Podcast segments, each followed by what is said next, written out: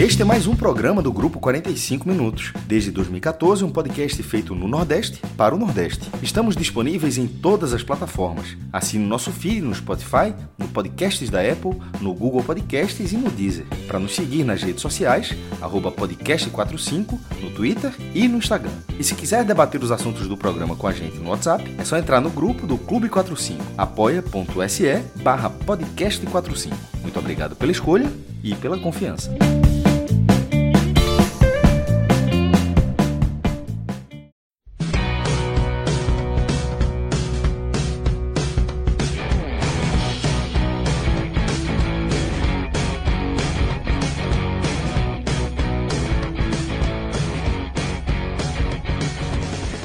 Fala galera ligada no podcast 45 minutos. Estamos começando aqui mais um telecast. Vamos analisar aqui o empate do Bahia em 2 a 2 com o Internacional lá em Porto Alegre. Um jogo bem movimentado na bola, bem movimentado nas polêmicas de arbitragem também. Eu vou estar nesse programa com o João de Andrade Neto e Cássio Cardoso, além do nosso querido Rafael Estevão Relógio nos trabalhos técnicos. Mas, Grilo, antes da gente começar a falar desse jogo, que vai ter muita coisa para falar desse Internacional 2, Bahia 2, lembrar aqui a turma do N10 Esporte. Foi um joguinho, esse joguinho do Bahia, foi um joguinho que dá um orgulhozinho para a turma, para ir lá no N10 Esporte e, e, buscar uma camisa do Bahia, né? E tem vale essa camisa nova do Bahia. É, o N10 Esporte, a gente bate nessa tecla, né, que é, faz um investimento também no futebol do Nordeste, assim como a gente do podcast, e tem essa camisa mais nova, a nova versão da camisa do Bahia, da, da, da nova camisa do Bahia, já está disponível no N10, é só entrar lá, né, Grilo? Totalmente, Lucas. Esse jogo aí, veja só, é o jogo que o cara, se o cara for na empolgação, o cara compra. Uma camisa do Bahia nova, o cara quer comprar uma camisa que não tem ainda, e vale muito a pena. Eu já fiz muito isso. O cara é empolgado com o resultado, o cara vai, entra na, vai na loja oficial do clube, vai procura um site, o cara compra a camisa. E, no, e se você for no N10 Esporte, você consegue por um preço é, muito, assim, muito filé, muito filé, frete grátis, um preço promocional. O seu, frete, não, veja, todas as condições favoráveis. É, frete grátis, com código, com desconto. E vou dar outra, vou dar outra dica aqui. É, a M10 Sport tem toda a linha do Bahia, né, a linha nova, né, da, marca, da marca própria do clube, mas também, se você tiver meio apertado e mesmo assim quiser comprar uma camisa nova do Bahia, você vai na seção Outlet, que já é uma seção que é, já ela já vem com vários descontos naturais e tem as linhas mais antigas e você, na Outlet, você também usa o código do Podcast 45, que é o Podcast 45. Então, aí, aí passa a ser desconto em cima de desconto. É só alegria. É, não, você. Eu já, eu já eu, veja, essa, eu, tô, eu, tô, eu gosto de anunciar aqui e passar. O que eu faço? A linha, essa, essa caminho do Outlet é muito filé, pô, porque você pega camisa muito boa, camisa bonita, é, camisa de algumas temporadas passadas, mas as camisas lindas do Bahia, lindas do, do, do seu clube, e você consegue camisa até por 70 reais, pô. Uma camisa oficial. É bom demais. 70 conto, com frete grátis. Então, é, é, é, só, é, só, é só ir lá, clicar e correr para o abraço. É isso, www.n10esportes.com.br, além do frete grátis para compras acima de 100 reais que a gente falou. Tem também o, o código podcast45 que vai te dar 10% de desconto, entrega rápida, se der algum problema, tem a gente aqui do Podcast 45 para intermediar. A gente torce para que não dê, mas é, essas compras por internet pode dar um erro até do, de quem está comprando, mas a gente está à disposição para intermediar se tiver algum problema. Então, assim, é como o Grilo falou, são várias vantagens para você comprar no N10. Corre lá, dá uma conferida no site dos caras, no, no catálogo que, ele, que eles têm disponível lá. Dessa vez agora a, a, a, o, a torcida do Bahia pode até comprar camisa de goleiro, porque antigamente tu não tava meio chateado. Agora Tava, mas foi bem, homem foi bem. Agora pode comprar. Então, galera, vamos entrar é, de vez aqui nesse Internacional 2, Bahia 2. É, Cássio Cardoso, um jogo bem movimentado, né? É, Bahia chegou a fazer gol anulado, o VAR também bem, bem movimentado, mas o que é que já deu para ver? Se, se é que deu para ver algo de diferente é, nesse time aí do Cláudio Prat, que está como interino, o Bahia ainda não tem um treinador confirmado, para o time do Roger, tua análise inicial desse jogo do Bahia. Fala, Lucas. Um abraço, um abraço pro João, nosso amuleto. Veja é... só, era isso que eu queria. Antes de fazer, comentar, você analisar o jogo, por favor, né, jovem? É mais uma prova, hein? Tem que estar junto, hein? Tem que estar junto. Eu e você, só isso. Só digo é, isso. Agora, quem, vai, quem faz a escala precisa saber disso. É, não, não pior que ele sabe. Existe boa sabe. vontade de quem faz a escala? o, pior é que ele, o pior é que ele sabe. Que ele tabocada. Sabe. sabe. Veja só, o, o, daqui pra frente a gente vai falar, comentar o jogo, mas o mais importante é isso. Eu, eu e você, a gente tem que estar junto em todo o telecast do Bahia. Saber se agora, quem faz a escala sabe disso. Sabe, o pior é que ele sabe. Se okay. não souber, vai estar sabendo agora, que ele tá Sigamos, sigamos, sigamos. Vamos embora. Bem, um abraço para vocês. Lucas, é, sim, deu para perceber algumas coisas diferentes. Na verdade, a gente percebeu diferenças já na escalação. Diferente do que o Roger fazia, o Cláudio Prates, ele colocou quatro homens no meio campo contra o Internacional e mudou, quando a bola rolou, a postura do time também.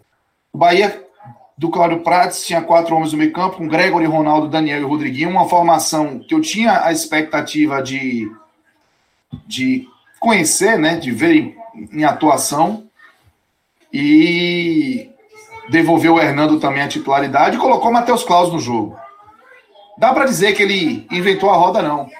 Para mim, ele conseguiu fazer a leitura óbvia que o Roger não fazia a leitura óbvia de não ter condição de Anderson ser titular do Bahia.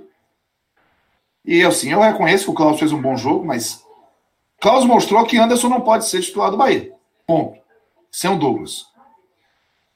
Mesmo a gente precise é, é, ter a expectativa de outros jogos para confirmar se ele vai ser um cara de, de realmente ser o titular do time, mas em relação ao Anderson, eu não tenho dúvida. E a volta do Hernando, que é muito importante, e essa formação do meio-campo que colocou os, os vamos dizer assim, as coisas do, do Bahia mais no lugar. Por quê? Porque o Daniel, ele é um jogador que vinha se destacando mesmo nos momentos em que o Bahia não dava sinal de vida. O Daniel se salvava. Então ele tinha que ser titular. E a formação do Bahia estava sendo deixando um time muito exposto, né? A dificuldade que o Bahia tinha para jogar, técnica inclusive, não estava fazendo mais sentido você jogar só com dois jogadores ali, sendo um deles o Daniel. E não tinha sentido deixar o Daniel fora. E não faz o menor sentido deixar o Rodriguinho fora. E aí você olha para, pô, para sacar tem. Tem muita gente para sacar. Ele vai estar tá fisicamente é, é, é, esgotado. Né? Tá explícito para mim. Elbeck foi importante. Não estou aqui criticando o desempenho dele. Estou dizendo que ele foi um jogador de tanta utilização desde o retorno da paralisação, cara está desgastado. O Rossi não é um jogador que tem uma sequência de jogo regular. Podia sair. E o próprio Gilberto, viu? Podia sair. Agora, a, a questão do, da decisão na mão de Roger parecia algo muito complicado, né? E Claudinho Prates não. Fez, ó, licença, Daniel vai jogar, o Rossi foi pro banco. Gostei da formação. A postura inicial do jogo foi uma postura que eu imaginava a partir da formação. O Internacional joga com três jogadores na saída ali de bola, três zagueiros. Na verdade, são dois zagueiros, o Cuesta e o, e o Zé Gabriel. Mas o Johnny, que é o volante, 18 anos, ele vai lá, afunda e fica junto aos zagueiros fazer as saídas laterais. O Saraiva e o, o Wendel estocados, velho, dentro do campo do ataque, dentro do campo do Bahia. E é uma pressão muito grande na pós-perda, né? Quando o Bahia recuperava a bola, o Inter ia mordendo em cima do Bahia. Então foi um jogo de muita dificuldade para o Bahia nesse aspecto, de muita pressão do Inter. Eu achei que o Bahia, a, a, apesar da conduta que eu achei interessante, da estratégia interessante, vacilou muito lá direito da defesa, vindo Paraíba mal. O Inter tendo espaço para jogar por ali, e um minuto o Klaus precisou trabalhar, porque a jogada saiu por ali e o D'Alessandro chutou rasteiro dentro da área. Mas é, esse foi o problema tático do Bahia, que estava ancorado em problemas técnicos, principalmente do Nino Paraíba. Mas o Bahia, por outro lado, tinha espaços que essa linha alta do Inter permitia que podia explorar. E faltava o Bahia, no iníciozinho do jogo, uma incomodar um pouquinho o Inter na saída de bola, né? Não que fosse o tempo todo pressão, como o próprio fazia com o próprio Roger mas que te desse as estocadas ali para dar incomodada nessa saída de três zagueiros. E nessa que o Bahia fez isso, algumas oportunidades apareceram, inclusive a do gol, a do gol do Rodriguinho. É que o Daniel faz o primeiro corte, a bola volta, o jogador do Inter tenta lançar, ela fica com o Ronaldo, e o Ronaldo dá um passe de primeira para Rodriguinho, E aí vem aquela questão que vocês sabem muito bem, vocês viveram isso de perto em Recife. O jogador, quando ele é bom, ele não é caro. O Rodriguinho não é caro, velho. Rossi, Gilberto, Marco Antônio, provavelmente chutariam com a perna direita ali, sabe-se lá o que ia acontecer. Podiam botar dentro do gol, podiam isolar. Rodriguinho estava sozinho, mas ele conseguiu arrumar a bola para desmobilizar dois jogadores, entre eles o Lomba, e ter um ângulo melhor de finalização. E é assim que ele fez o gol para o Bahia. Ou seja, ele exibiu a sua qualidade, mais uma vez, e foi decisivo para o Bahia abrir placar. 19 minutos, pô, o Bahia fez 1 a 0 por mais que tivesse dificuldade lá direito, era um prêmio ao a, a troca, a iniciativa e a própria iniciativa pontual de subir para marcar lá em cima. Mas o Bahia jogava contra o Inter que marcava pressão, que dava calor, e o Bahia muitas vezes insistia na saída por baixo. E assim que acabou tomando empate, né? Porque a bola que originou o gol de empate do Inter, o Bahia tinha recuperado. O Juninho já estava com ela, o zagueiro. Mais um dos que vivem uma fase técnica ruim. No mínimo oscilante. E ele não conseguiu afastar essa bola dali. Ela bateu no Alessandro Galhardo, foi muito inteligente, cruzou de primeiro. E Patrick, que tem um histórico excelente contra o Bahia, fez gol, mais uma vez, de cabeça em cima do Nino Paraíba. Né? Não foi falta, tá? Essa discussão vai chegar de novo, né? Quando a gente for falar do segundo tempo, mas já, já adianta, não teve irregularidade nenhuma no lance. O Patrick subiu mais que o Nino e deslocou o Klaus. Esse 1 a 1 ele não, não dá para dizer que era injusto, o Inter estava mais presente. Ele uma, deu uma ducha de água fria no Bahia, mas também não era não era de todo ruim. Era um placar honesto para a partida. E o Bahia, depois desses lances, ainda conseguiu incomodar, né? Ele chegou a acertar a trave, o lance que o Gilberto chutou ali área, a bola desviou na zaga e quase cobriu lomba. Foi, assim, uma questão fortuita acertar a trave, mas foi uma iniciativa ali de ataque. Depois o Bahia teve um gol anulado que era assim, era o desenho do que estava no jogo, né? Aliás, os dois gols anulados na reta final do primeiro tempo, eles desenharam o que era o jogo. O que era o, o que os times estavam sujeitos com, com, com as, os desempenhos que estavam pondo em campo. O Inter, com a sua linha alta, sujeita a receber uma bola de contra-ataque com o centroavante de cara pro gol. E Gilberto recebeu essa bola, mas o impedimento foi bem marcado. Ele fez o gol, mas o gol foi bem anulado, ele estava adiantado. Instantes, né? É, fração de segundo ali, no movimento de saída do zagueiro, movimento de, de, de infiltração de Gilberto, deixou ele em condição irregular, passe do Elber. E depois o gol do Galhardo, também adiantado, que expôs a dificuldade do Bahia marcar pelo lado direito e a dificuldade técnica do Juninho, que deixou o Galhardo passar à sua frente. Parecia muito simples fazer o gol daquele, na zaga do Bahia naquele momento. Um cruzamento que veio de, de, de lá da intermediária, baixo, e o Galhardo conseguiu se antecipar para empurrar para o gol. Mas é, o impedimento também foi bem marcado. Segundo tempo, o Bahia voltou mais atrás e, e sem conseguir sair. Para mim, foi um momento ruim mas eu enxerguei a mudança de posicionamento que protegia um pouco o lado direito. E eu também credencio ao Claudio Prates, ao Cláudio Prates, essa, essa mudança. Né? O Bahia fechou um pouco ali, protegia um pouco o Nino Paraíba, que já tinha inclusive amarelo. E estava tomando muita pressão do Inter. O Inter chegou, a, o Inter se sentiu mais apressado, mais afobado para para fazer o segundo. Já vivíamos o segundo tempo e isso estava forçando erros, né? E dando ao Bahia mais oportunidades. Mas o Bahia estava errando demais também.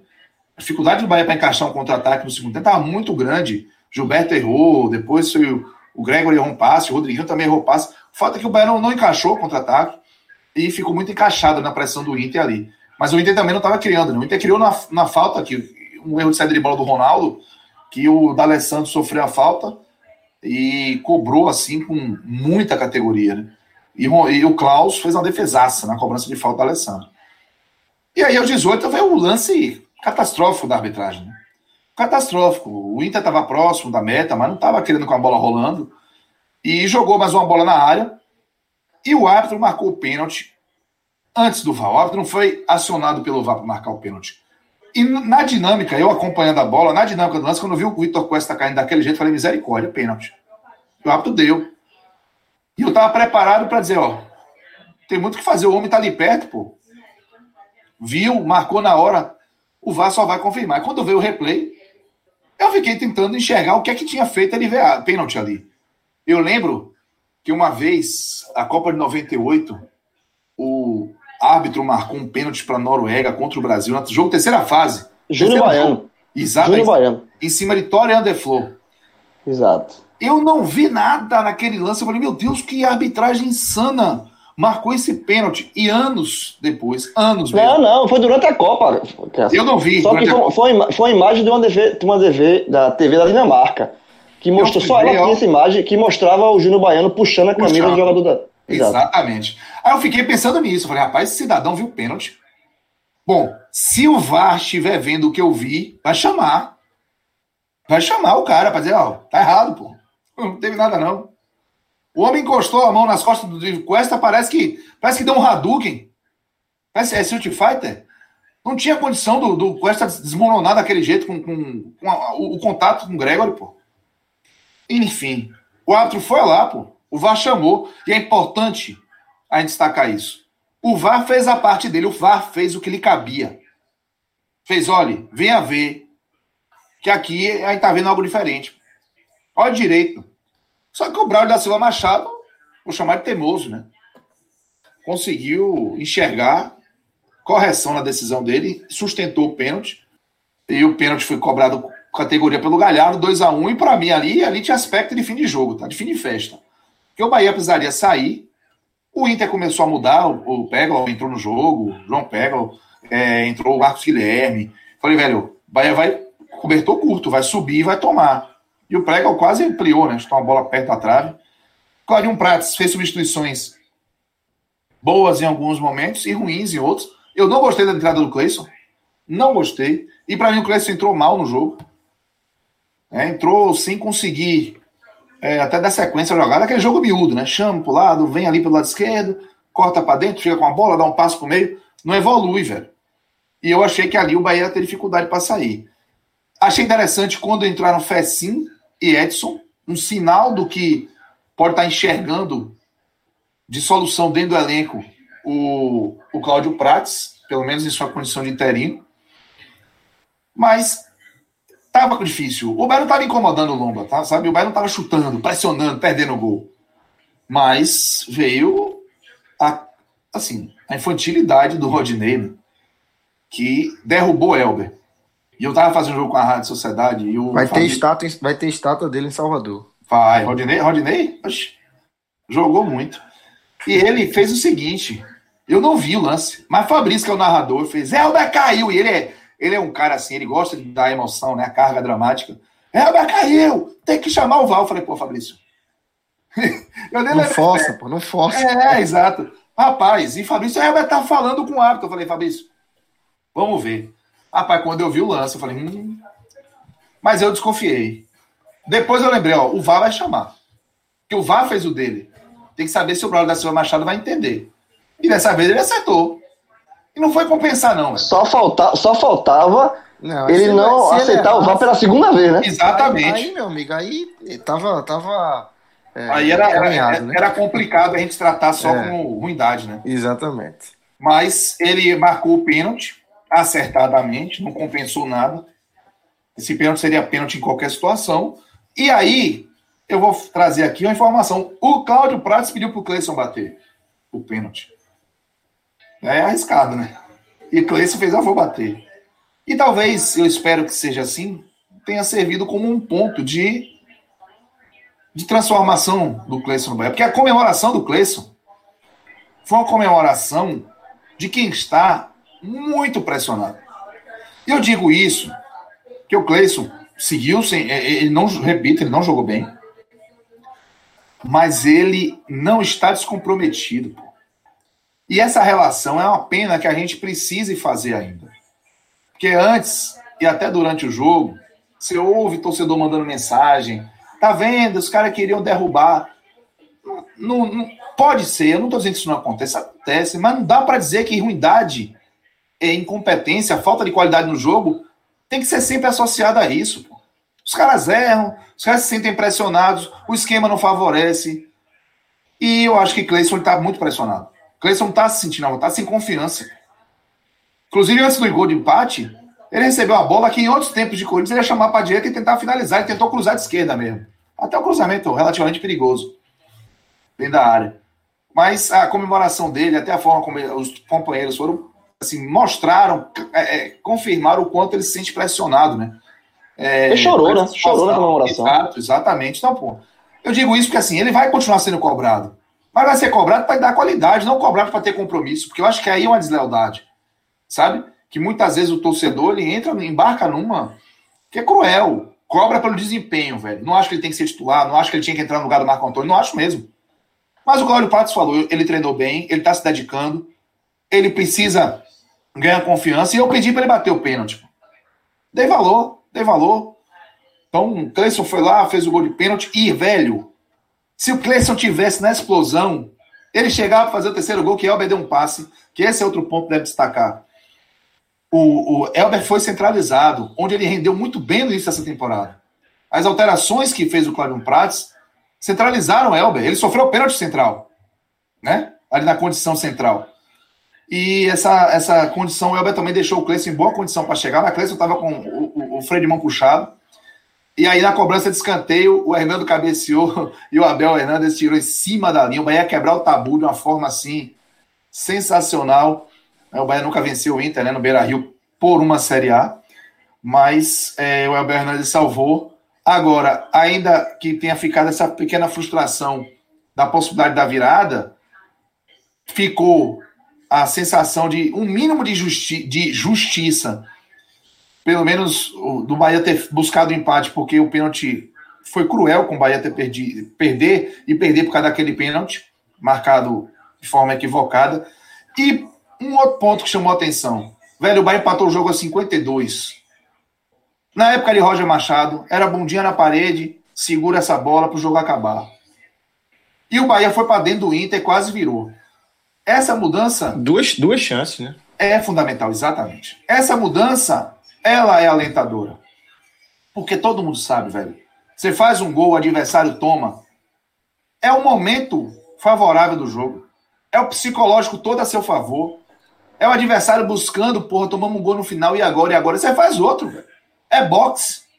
O cara tomou, ficou grog, você dá outro para dar nocaute. E o Bahia tentou dar um nocaute. Não conseguiu, mas a postura foi boa. E eu acho que isso precisa ser valorizado. O ponto é gigante. O ponto contra o Inter que não tinha.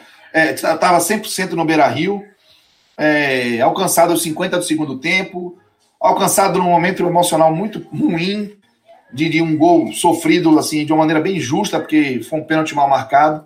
Eu acho que é, nada que faça o Bahia precisar parar de buscar técnico, não é isso, mas é, acho que o Cláudio Prato se mostrou muito, muito atento às, às, questões sensíveis do Bahia e pelo menos em algumas delas hoje ele tentou, ele tentou corrigir, tentou fazer diferente. Eu acho que isso, esse resultado foi um prêmio a essa iniciativa do Cláudio Prates. Grilo, e assim, é, Cardoso falou aí já sobre essa questão de que é, o empate acaba sendo justo. É, seria injusto demais o Bahia voltar zerado. Dá para dizer que foi justo esse empate, mas não seria injusto se por um acaso o Bahia consegue essa vitória, né? Porque o Bahia conseguiu é, se impor contra, o, contra o Inter em alguns momentos do jogo, ali no final. Então, se o Bahia conseguisse essa vitória, não seria injusto esses três pontos e, e é de, de, de, se ressaltar essa imposição que o, que o Bahia conseguiu no Beira Rio, né? Não, totalmente. Eu acho que é, se o Bahia tivesse perdido esse jogo, seria muita injustiça, até por conta do pênalti, né? Que não foi pênalti. Assim, não, seria um erro Veja só que absurdo. Seria um erro de arbitragem com o VAR. Porque o VAR é, tentou ajudar e o árbitro não se deixou ajudar. O árbitro confirmou um pênalti que não existiu. E Cardoso já falou aí, o toque do Gregory no, no jogador do, do Inter não foi suficiente para cometer o pênalti, então, mas assim, seria uma, uma ducha de água fria, uma injustiça por tudo, né? Inclusive pela atuação do Bahia. Eu acho que o Bahia fez uma boa partida. Eu acho que o Bahia ele não fez uma partida excelente, assim, algo sabe? Mas é, fez uma partida competitiva e a gente tem que lembrar, diante do Inter, que é o líder do campeonato, fora de casa. Então, óbvio que para você voltar de Porto Alegre contra o Inter nesse momento, é, com ponto, você tem que ser pelo menos competitivo. E o Bahia foi competitivo. Sabe? Eu acho que o mérito do, do Claudio Prates, que está assumindo interinamente o Bahia, foi não querer complicar. Ele fez o simples, ele fez o básico, ele fez o que todo torcedor do Bahia, ou pelo menos 9 entre 10 torcedores do Bahia, fariam na escalação, por exemplo. Sabe? Ele, ele abriu mão da questão dos, dos pontos abertos, daquele, daquele jogo manjado, ele reforçou o meio de campo, ele incorporou o meio de campo, colocou quatro jogadores no meio de campo, é, deu força ao meio de campo, preencheu aquilo ali. O gol do Bahia, o primeiro gol, saiu por conta disso, de um time que estava muito bem organizado em campo, jogadores muito, muito próximos uns dos outros, sabe? Um meio de campo mais pegador, é, o, o, pronto para é, dar o bote no erro do Inter, e foi exatamente isso que aconteceu, sabe? Então, a escalação do, do, do Bahia, do Bahia para esse jogo, o Claudio Prates, ele fez, é, ele, ele, ele fez um feijão com arroz muito bem temperadinho, sabe assim? Ele fez as mudanças que todo mundo faria. A troca do goleiro foi importantíssima. A, a, a entrada do Matheus Claus foi importantíssima. O Matheus Claus fez defesas importantes. E o goleiro, a gente sabe que goleiro é a, é a questão da confiança. O Anderson não, tem, o Anderson não tinha, mas é, é, é, é sempre foi um goleiro fraco e ele não poderia continuar. Então, assim, a mudança do, do, do Matheus Claus foi uma mudança, de novo, ele não quis inventar. Sabe, ele fez o básico. A, a, o, o, retorno do Hernando na zaga, a mesma coisa. Então, eu acho que a escalação que o Bahia, que ele colocou para esse jogo, quando saiu a escalação, eu acho que o torcedor do Bahia, no geral, ela, ele pode ter discordado de uma ou duas peças, mas no geral foi aprovada. E eu aprovei por conta disso, sabe? Por, por dar você dar, tornar um, um Bahia para enfrentar um Inter um time mais encorpado. O Bahia foi um time mais encorpado, sabe? Para enfrentar o Internacional. É, o, o gol que o Bahia tomou no primeiro tempo, depois que abriu o placar, justamente por conta dessa que eu já falei, desse meio de campo mais pegador, fechando os espaços, o gol saiu no vacilo. Assim, no, no, no vacilo do Juninho, que é aquilo que eu, eu, eu, fico. Assim, é uma coisa que eu detesto no futebol, e todo mundo sabe disso.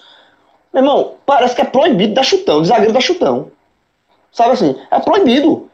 Velho, você tá coçado, você tá enfrentando, você tá ganhando de 1x0, você tá defendendo o seu resultado. Estoura essa bola, velho.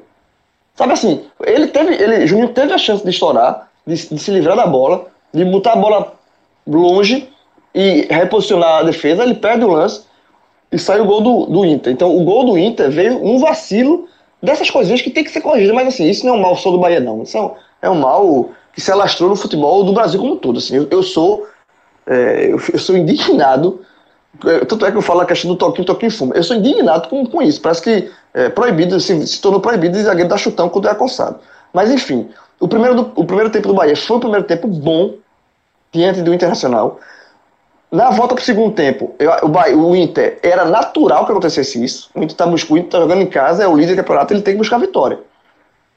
Ele foi para cima, ele foi melhor do que o Bahia no segundo tempo, mas não ao ponto de. Assim, a, ele foi o melhor, mas ele não construiu grandes jogadas. Ele teve uma falta de Alessandro, que Matheus Claus fez uma boa defesa, e depois teve o lance do pênalti, que não foi pênalti, a gente já falou aqui, não vou voltar aqui nesse lance. E, e depois que o Inter fez o 2 a 1 de fato, como o Carlos falou, a impressão é que o Bahia não teria mais forças para reagir. E, e, de fato, o cenário era esse. As modificações foram feitas é, tentando dar um ânimo a mais, na, uma, um fôlego novo no ataque. Não funcionaram é, é, a contento. E o pênalti surgiu no vacilo é, absurdo de Rodinei, aquele mesmo, Rodinei do Flamengo, que a torcida do Flamengo adora. É, o pênalti infantil que terminou dando justiça ao placar. Esse pênalti de Rodinei compensou o pênalti mal marcado contra o Bahia, porque foi pênalti. E dessa vez o VAR agiu, chamou e só faltava o árbitro ignorar o VAR, o VAR pela segunda vez para prejudicar o Bahia. Ainda bem que não aconteceu isso. E aí, é, esse, tem esse mérito também que o Carlos falou, que foi o Bahia fez o gol de pênalti e, e continuou em cima para tentar virar e por pouco não conseguiu. Sabe assim, eu acho que o saldo final é, é um saldo de um ponto importante. Eu acho que o, o torcedor do Bahia lamentar que não houve a virada é assim, é, é, ok, dá para lamentar, mas também não, não precisa, é assim, não, não é para tanto não, sabe? Eu acho que é, é mais para comemorar. Não é para tirar o sono também, né, Grilo? Não, é, exatamente. Não é para você deixar de comemorar o ponto porque lamentou é, e lamentar, focar que perdeu de ganhar o jogo e esquecer de, de valorizar esse ponto que conquistou. Não, eu acho que tem que valorizar o ponto que foi conquistado. Porque foi um ponto conquistado sobre o, o líder, fora de casa, numa circunstância do, do, do, pelo desenho do jogo, e o mais importante, talvez, que deixou claro que existe vida no Bahia pós-Roja. Tá? É, o Bahia vai atrás do treinador. Eu acho que, por mais que é, o Cláudio Pratos tenha o mérito dele, e eu já falei aqui, eu acho que o mérito dele foi não querer não, não partir para invencionice, ele fez o básico, ele fez mudanças que todo mundo faria, mas eu acho que eu, eu, eu acho não, o Bahia, obviamente o Bahia vai buscar um treinador, mas existe vida pós-Roja, e isso é importante de se, de se frisar, que o Bahia ficou muito tempo com Roja, é, existia uma identificação da diretoria com Roja, é, esse, esse trabalho foi rompido por, por conta de, do próprio Roger, do, dos erros repetitivos que ele vem fazendo. E assim, vida que segue, e está muito claro que existe uma vida a se seguir para o Bahia que pode ser muito produtiva. Certo? Eu acho que, eu acho que o Bahia tem um elenco. A gente sempre falou isso, o elenco do Bahia é um elenco bom. E, e, ele e pode ser melhor trabalho, pode recuperar, inclusive, alguns jogadores. Essa questão é, do Clayson no, no, no final, do pênalti, que ele fez o gol e comemorou muito. Veja só, é um jogador que não está rendendo, está rendendo abaixo, mas muitas vezes, ao invés de você contratar e investir no mercado, você pode recuperar um jogador que foi um ativo seu. O Bahia investiu.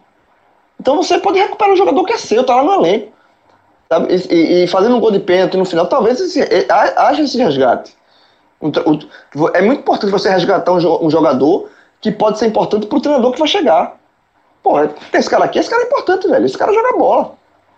Sabe? Em vez de partir pro, pro mercado e, e, gastar e achar e, e, apostar, porque toda contratação não deixa de ser uma aposta, olhe pro seu elenco. O, o, tem jogadores de qualidade no elenco que podem render mais do que estava rendendo.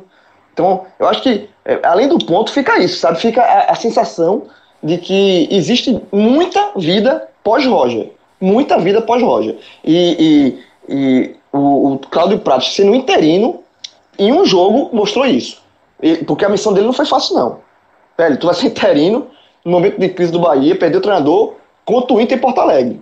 Vai lá e resolve essa bronca. E ele, e ele resolveu, sabe? Então, assim, se um interino com um jogo, fazendo mudanças pontuais, mudanças é, claras que deveriam ser feitas, deu resultado, porque deu, então, velho, é, é, é calma, não é, tá longe do Bahia ser terra arrasada, tá longe de ser um trabalho que tem que começar do zero. É isso, assim, o treinador que chegar, ele tem, ele tem a certeza que existe vida pós Roger Machado. Então, galera, vamos seguir aqui para os destaques individuais desse, dessa atuação do Bahia no Beira Rio. Cássio Cardoso, queria te ouvir primeiro, e aí já emendando é, num contexto só os destaques positivos e os destaques negativos do Bahia neste domingo. Lucas, é, destaques positivos. Eu vou começar com os negativos, tá? Nino Paraíba, Juninho e Juninho Capixaba. Esses três, eles não foram bem. Achei que o Gregory oscilou, mas é, é exagero dizer que não foi bem.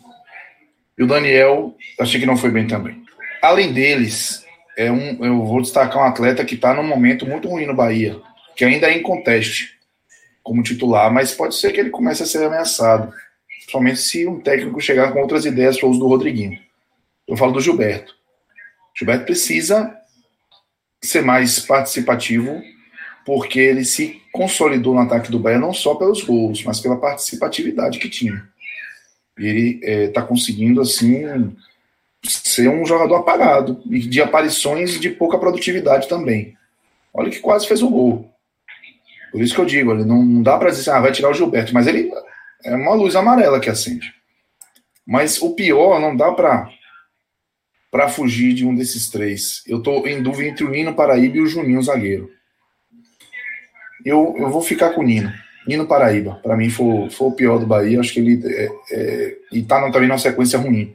Foi uma avenida, ele precisou ser protegido no segundo tempo, não conseguiu ganhar do Patrick no lance do gol do Inter, o primeiro. Então, o Nino Paraíba foi o pior. E pro melhor, eu tô aqui entre. Eu acho que o Cláudio Prates foi bem. O Ronaldo foi bem. Mas eu tô, tô inclinado a voltar no Matheus Klaus. Acho que o Matheus Klaus ele pegou uma bronca ali. Bem demais. Né? Ele pegou uma bronca e ele foi um jogador de boa defesa no início do jogo, primeiro lance do jogo, ele pegou uma bola do Alessandro. Aí outra falta do Alessandro, ele foi muito bem.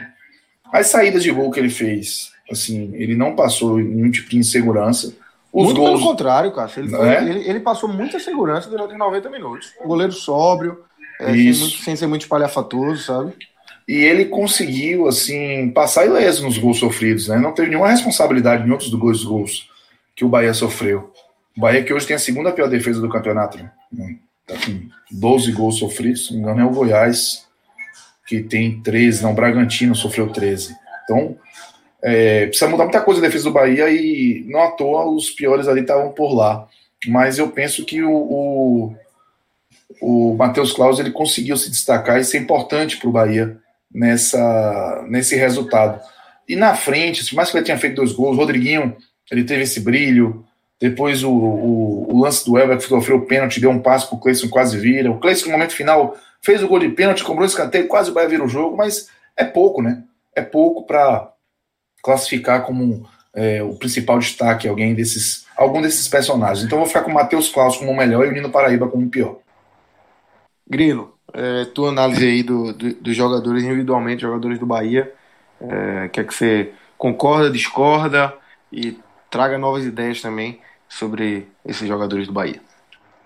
Eu vou começar pelo melhor, porque eu acho que o resultado foi um resultado positivo, e Matheus Klaus. Assim, para mim foi o melhor em campo, e, e foi uma resposta a, a, muita coisa, né? Você vê a atuação do Matheus Klaus, você fica se perguntando como é que antes era titular. Porque é, eu não vou pagar de. É, o IC, né? O IC no futebol é difícil, né? Mas, veja só, se fosse Anderson, não dá para garantir que o Bahia sairia vencedor. Sabe assim? Ele fez defesa. Por, por conta disso, é, além de boas defesas do Matheus Klaus, ele passa algo que o Anderson não passa, que é segurança. Tá? É um galera muito sóbrio, ele se mostrou muito sóbrio nesse jogo. Pegou um pepino, um rojão pela frente e fez defesas importantes importante. Se aquela bola do Alessandro entra, acabava o jogo, bem dizer. Acaba de falta. Ele, ele fez uma defesa difícil ali.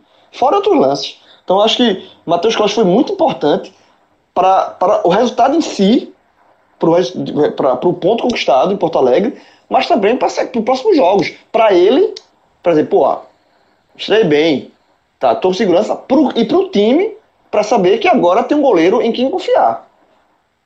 Sabe? É muito difícil você. Isso, isso acontece em qualquer relação de futebol. Você tem um goleiro que você não confia, é difícil.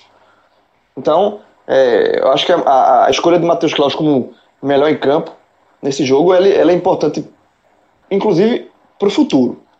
Mas além dele, é, eu vou votar no Rodriguinho pelo gol de categoria, sabe?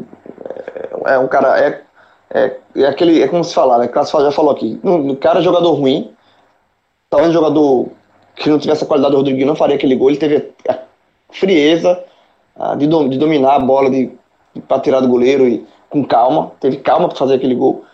Poderia ter rendido mais? Poderia, mas é, Vale entra aqui pelo gol. E eu gostei de Elber também.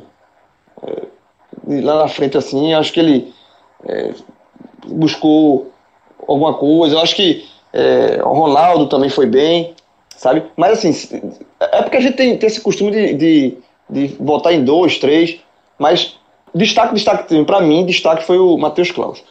É, e do lado negativo, Juninho, porque deu um gol. Tem que aprender, tem que, tem que saber que chutando futebol é permitido ainda, não está proibido na regra, não foi proibido, principalmente para zagueiro. Eu sou revoltado com isso. É, Juninho entregou um gol mal e, e teve influência negativa na, no resultado. Nino Paraíba, porque de fato foi uma avenida, marcou muito mal. No lance de cabeça ele perdeu, mas ele não entra aqui nem só por, pelo lance, de, de, do, lance do, do, gol do Inter, mas pela, pelo, pelo espaço que deu. É, o Inter se criou muito ali na, na, nas costas deles. E um jogador que, que Cássio citou assim, de passagem, mas eu vou colocar aqui para fechar esse pódio dos piores, a, Gilberto, por exemplo, Gilberto concordo com a análise de Cássio. É um jogador que ainda é titular do time, mas ele precisa render um pouco mais. Às vezes ele erra uns passes, ele, ele quebra o ataque, no contra-ataque ele erra o passe, enfim, ele precisa melhorar. Mas eu fecho esse pódio aqui com Gregory. E não pela, pelo pênalti, porque não foi pênalti. Sabe? Não, não, ele não foi, não fez o, a, a, falta. Mas eu acho que ele, ele continua naquela, naquele momento da maré dele tá, tá meio pesada. Sabe? Eu acho que ele é, precisa jogar é, é, mais bola, assim. Eu acho que, que Gregor ainda está devendo. E não que ele tenha feito uma partida horrorosa, mas jogou abaixo. sabe? E, e eu acho que ele foi, por exemplo, ele, no, no meio de campo ele foi o pior. Esse meio de campo que eu acabei de elogiar, eu acho que foi importante essa, dar essa encorpada no meio de campo. Eu acho que Greco rendeu um pouquinho abaixo. Então eu fecho com, com esse trio aí, mas o pior, eu troquei uma peça aqui ou outra com relação a Cardoso, mas a gente concordou na, nos extremos, né? O melhor foi Matheus Klaus e o pior foi Juninho. Cássio Cardoso, antes da gente finalizar, é, a gente já falou aqui, né, durante o programa, o Bahia está com Cláudio Prates como interino. Até a gravação desse programa não tem treinador confirmado, mas tem muitos nomes rodando, né? Já se falou em Filipão, já se falou em Carilli. O que é que tem aí em Salvador? Como é que está essa, essa busca do, do Bahia por um treinador? Lucas, a luta por treinador, ela ela tá desenhando um cenário engraçado. Todo dia alguém fechou com o Bahia e desembarca a segunda.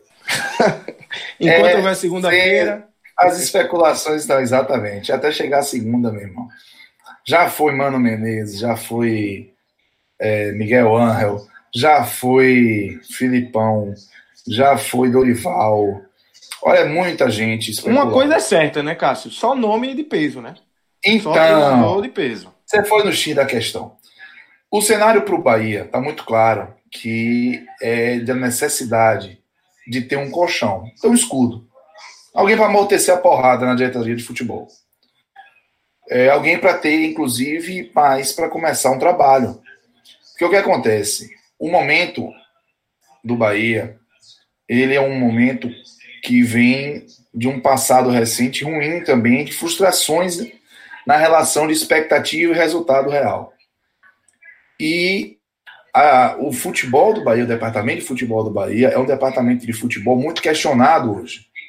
O que acaba tirando do departamento de futebol a credibilidade para trazer um nome mais arrojado, talvez de, de, raciocínio mais moderno, mais ambição, de enxergar o Bahia como uma grande oportunidade da vida, mas que vai exigir, claro, uma compreensão de um trabalho que está começando. Ou seja, se o resultado não acontecer, todas as consequências elas vão passar pelo técnico como se ele fosse uma, nenhuma membrana e vão em cima da diretoria de futebol.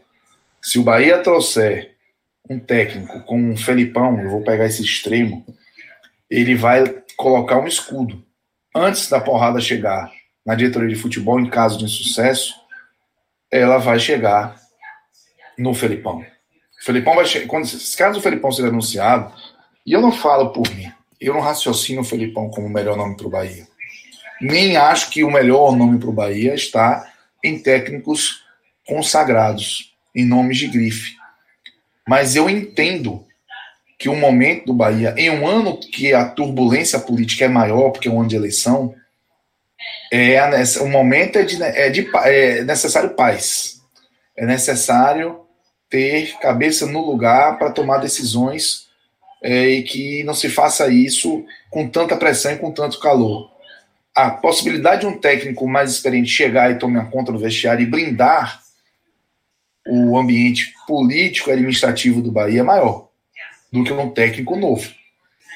Então, esse cenário me fez até perder as esperanças de nome como Dado Cavalcante, Wesley Carvalho, e a relação desses dois pontos que são muito fortes na necessidade do Bahia, de um técnico com ambição, de um técnico com, com capacidade de promover um jogo moderno, dinâmico, de olhar para a base e de promover os jovens, e ao mesmo tempo ter a grife e a robustez no nome que seja suficiente para blindar, o único nome que junta esses dois, essa, essas duas vertentes é o de Rogério Ceni e que por mais que agrade a diretoria do Bahia, ele é inviável hoje.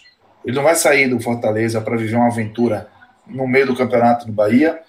Se isso fosse possível. Até porque, até porque já fez isso, né? Ano passado. Exato, exatamente. E outro, né? Ele e se exigir um investimento de recursos muito grande do Bahia. A demora do, na, da, da anúncio do técnico do Bahia está residindo muito nessa relação entre o que o Bahia sabe que precisa para o momento, pelo menos a diretoria pensa dessa forma, versus o que custa. E essa esse stick puxa, por exemplo, o Bahia não fez proposta do Felipão, mas o Felipão se ofereceu ao Bahia. O Felipão buscou o Bahia. Vou falar uma coisa aqui, eu, eu tava me segurando para não falar. Eu acho não arretado. Repare, Eu, não, eu, eu vou dizer a você, eu não vou acho. Não. não vou mentir, não. Um. Eu acho. Se, se Filipão fizesse com o Bahia, meu amigo, ia ser um negócio. Primeiro, é um nome que impõe respeito absoluto, concorda? Sim. Veja, jogador que não jogar com o Filipão é, é o nome que o jogador respeita. Chega, o cara chega no vestiário, meu irmão, hoje, agora a gente vai ter que correr. Vai ter que. Eu acho que tem. E, e Filipão, porra, é o, é o treinador vitorioso. Ele, ele entende, ele sabe assim. Não... É o técnico com mais brasileiros, o técnico brasileiro com mais títulos, né? Eu, eu acho, eu acho, olha só. Pode me cobrar depois se o Bahia fechar e Filipão der errado. Mas eu acho, quando eu vi esses zum, zum do Filipão, eu tomei, primeiro eu tomei um susto. Rapaz, essa, cravada, segundo, essa cravada de grilo aí é perigosa. E segundo, quando eu vi assim, eu disse, aí depois, depois, depois que passa o susto, aí eu passando assim, eu disse, meu irmão, que nome, seria o um nome, meu irmão, tá, eu, eu acho o nome arretado pro Bahia, eu acho. Pode estar pode tá tudo errado, mas assim, é, é diferente, por exemplo, como o Sport trouxe no Luxemburgo. O Sport trouxe o Luxemburgo ali, eu disse, não, o Luxemburgo não, tá numa baixa, tá mal, vindo mal resultado, não sei o quê tá parado. Filipão, eu acho que não tem ainda essa. Não, não tá na mesma vibe de, do Luxemburgo que veio com, pro esporte, não. Sabe? Eu acho que, que o Filipão ele ainda tem a oferecer. Eu acho que é um nome de uma bagagem gigantesca. O cara que chega no vestiário, o jogador que fala, o jogador baixa, baixa o olho para escutar. E o cara que não, corre, que não correr com o Filipão. Tem, porque tem muito, um jogador tem muito isso, tem de respeito, né? Você tem um, um, um treinador que é campeoníssimo, campeão do mundo, 7 a 1 a parte, mas campeão do mundo. O cara chega no vestiário, o cara é grande, pô. O cara é, eu, eu acho. Cássio, eu, você pode me criticar, mas eu acho, eu acho daqui de Recife, eu acho o nome retado. Repare, a situação do Bahia hoje é uma situação que exige um controle, uma, exige a presença de lideranças. E se essa liderança não está no departamento de futebol, na figura do presidente Guilherme Belintani, do próprio vice-presidente Vitor Ferraz, ou do, ou do Diego Serri, o melhor para o Bahia pode ser que uma liderança seja o comando técnico. Como o Roger, inclusive, chegou a fazer um pouco. Agora, é o risco se trazer um técnico assim, é que ele vai chegar com a lógica dele. Então ele vai olhar o Cleison e o Marco Antônio, ele vai botar primeiro o Cleison. Sabe? Ele vai olhar Elton e Edson, ele vai botar primeiro o Elton. Essa é a preocupação de um técnico que chega consagrado, que tem suas relações, que tem suas percepções, que normalmente não tem muita paciência para pegar um menino que precisa de, de rodagem aí para poder dar um resultado. Ele vai chegar que ele quer pronto, ele quer o cara pronto.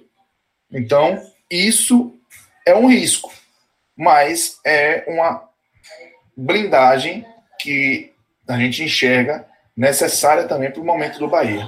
Como você não tem Rogério Senna, eu não consigo enxergar nenhum outro nome que conseguisse atender esses dois pré-requisitos. Então o Bahia vai acabar apostando mais na blindagem, imagino, e menos no, no arrojo, para que esse momento possa pacificar o ambiente do clube, e aí, quem sabe, com resultados, com a campanha honesta na Sul-Americana, né, de, de, busca de título. Porque Felipão, por exemplo, é um cara bom de mata-mata, né? Apesar de ser campeão. Pelo amor de Deus. Né? Então, você, chega no Felipão da vida, que eu não estou dizendo que é ele, tá? Eu estou dizendo que é, é, ele representa o, o perfil, assim, do que está sendo buscado. Dorival Júnior é, também representa esse perfil. É, que, que, o Bahia está buscando um nome que consiga dar estofo, Mano Menezes, né? É, mas assim, o Felipão é porque o Felipão é um ápice desse, desse modelo. É o cara realmente do. Esse é o nome de peso. Vai sair nos Dextão. Técnico Felipão, que passou por aqui, tem novo time no Brasil. É assim. Vai chamar atenção. Aí você dá uma missão a ele, fez bicho, precisando ganhar a Sul-Americana. É interessante, entende? Para o perfil que ele, ele que precisa de desafio, que precisa de, de, de gosto de gás na boca para poder ir para cima e pegar aquele jeito dele. Mas repito, são, são riscos, mas o momento do Bahia é muito complicado para a escolha do comando técnico, sabe? É muito complicado. Como o Dado foi, de, foi demitido, não, né? mas ele teve que sair porque ele não podia ficar como auxiliar de Roger, ele queria ser técnico ele acabou deixando de ser a primeira opção, porque o que acontece? Se Dado Cavalcante estivesse no Bahia ainda, a transição do, da saída do comando de Roger para de Dado Cavalcante seria mais orgânica. Então o Dado podia, não, Dado está ali interinamente. Mas era provável, com dois, três jogos de bom desempenho e resultado, que a diretoria do Bahia assumisse o Dado Cavalcante técnico do Bahia sem qualquer tipo de cerimônia ou constrangimento. Entende? mas o Dado, Dado Cavalcante saiu. Então, se ele voltar, ele for contratado, sair da Ferroviária e voltar para o Bahia, ele volta com outra responsabilidade. Ele volta com outra carga nas costas. Ele não chega ao técnico que está aí, que botou e deu certo. Ele então, volta contratado. Ele volta contratado para essa missão. Ele não volta. Ele não volta. Ele não seria um, uma aposta tapa-buraco por enquanto se dá certo. Não seria. É. E aí é, outra, é, uma, é, outra, é, outra, é, é, outra pressão, entende? Então a diretoria do está se vendo nessa, nesse dilema aí. Eu imagino que a grande dificuldade é encontrar esse nome versus o que o Bahia acredita que pode investir. E por isso essa demora. Então, enquanto isso, é importante o Cláudio Prates ter esse tempo de, quem sabe, maturar aí uma condição melhor é, na sua. Imagino que ele aspire ser técnico também. E ele já deu um, um, um, bom recado, mas eu deixo até como finalização desse comentário um desafio ao, ao Cláudio Prates para o próximo jogo, para que ele dê mais sinais de que ele pode estar preparado para o que o Bahia precisa. Escalação contra o Grêmio, Ronaldo está suspenso. Se Edson for titular em vez de Elton, eu vou ter uma resposta muito positiva do que está pensando o Cláudio Prates. Porque para mim não tem condição de, de, discutir Elton e Edson. Edson está num momento muito melhor. Muito. Mas Ronaldo está suspenso. Elton está disponível. E aí vamos ver como é que anda a relação do Cláudio Prates em relação ao que ele pensa do Bahia. Para mim, na escalação do Grêmio, ele vai dar uma boa pista. O jogo contra o Grêmio. Big Phil, Big Phil. Vou terminar assim, ó. Big Phil. então, galera, é isso. Bahia e Grêmio, quinta-feira. É, vamos ver aí o desenrolar da semana, se chega o treinador, se segue Cláudio Prates. E, obviamente, vai ter telecast, vai ter toda essa cobertura do podcast 45 minutos. Se você quiser mais conteúdo, é só entrar lá no aplicativo do Live FC, que tem conteúdo em vídeo, em texto, muita coisa bacana aí sobre o desempenho do Bahia. Valeu, Cardoso, valeu, João Grilo, valeu, Rafael Relógio, valeu para todo mundo que acompanhou a gente até aqui. Grande abraço, galera.